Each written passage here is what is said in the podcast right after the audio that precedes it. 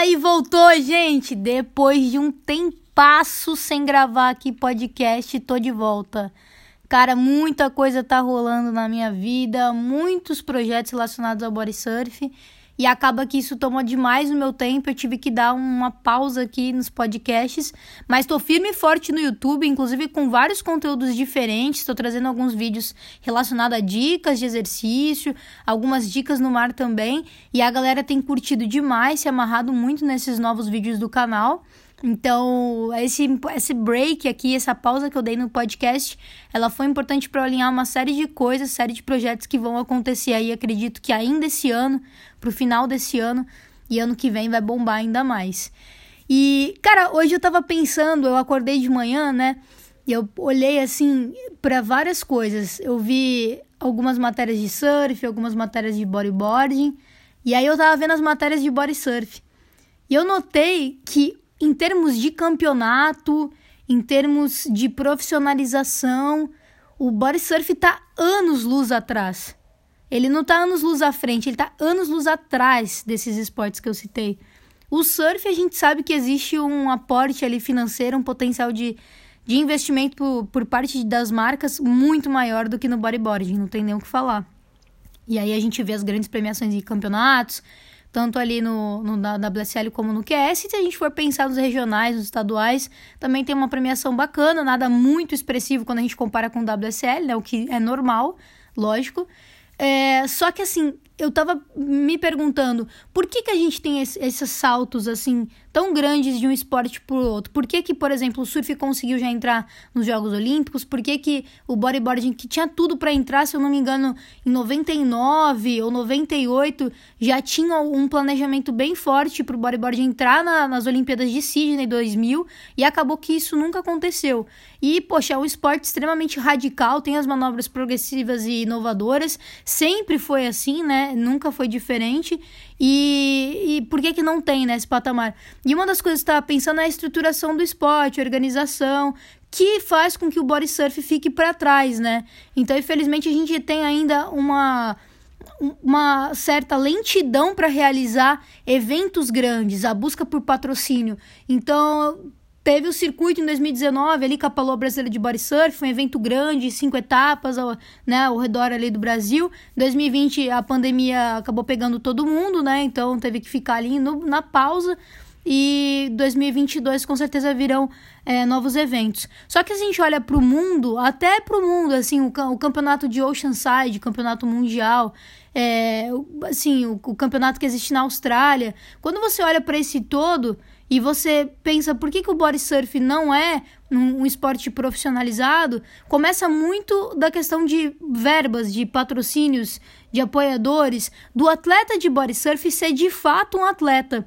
Porque o que acontece é, o cara é body surfer, começa a competir, ganha, ganha, ganha, e ele não tem uma rotina de atleta, ele tem que conciliar isso com vários trabalhos, ele vai quando pode para praia, então, infelizmente, não existe, por exemplo, um bolsa atleta para o body surf, um, um bolsa pode, um bolsa. Enfim, não existe. Por quê? Para você conseguir essas bolsas específicas de governo, o esporte precisa ter organização, entidades em nível municipal, estadual e federal, que é uma coisa que a gente não tem ainda. Né? Existem algumas associações em alguns lugares específicos, tipo a Carioca, Saquarema, é, a Lagoana, mas a gente não tem isso bem organizado, né?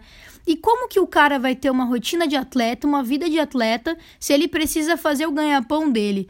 Né? Ele precisa trabalhar, trabalhar para conseguir viajar para as competições, para conseguir treinar em picos diferentes. Então, essa falta aí, essa lacuna que existe no nosso esporte, o porquê que ele não é profissional, eu acho que vem muito disso, sabe? O cara ter que dividir a rotina dele é, em pedaços para conseguir ser um atleta.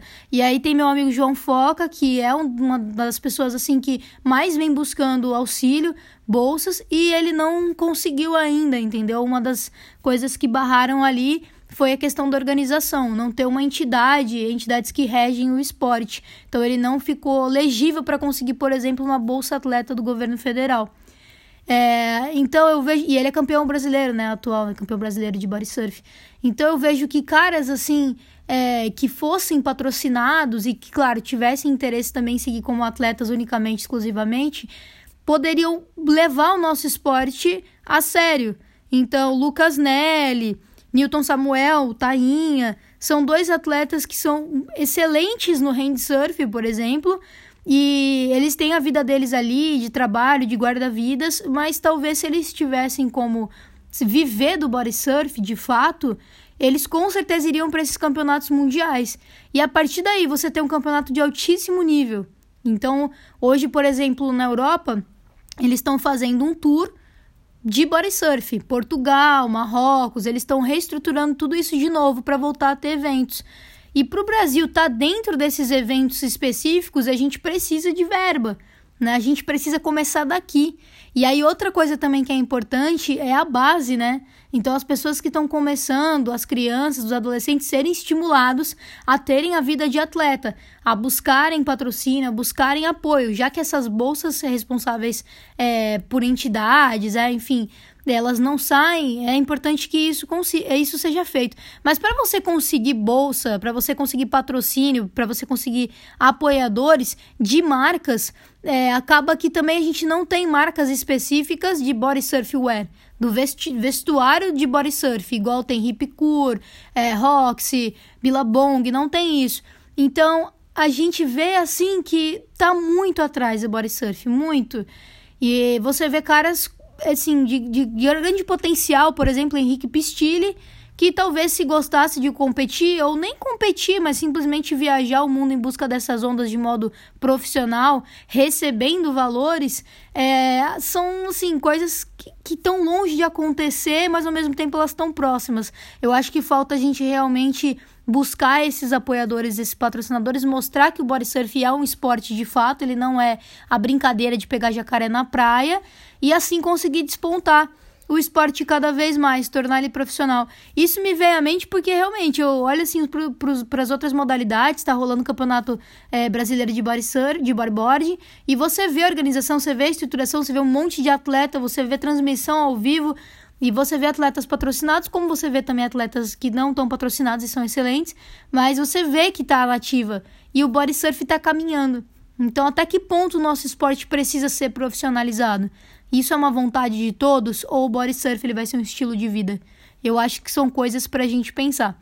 Mas é isso, galera. Me estiquei aqui demais, me prolonguei. É isso que eu tenho para falar sobre profissionalização do esporte. Quem gostou do podcast, compartilha com um amigo. Ou me chama lá no Instagram se você tem alguma opinião específica sobre o teu estado, sobre o teu município, sobre essas questões de auxílio. E vamos nessa. Boa semana para todo mundo. Aloha, galera. Até a próxima.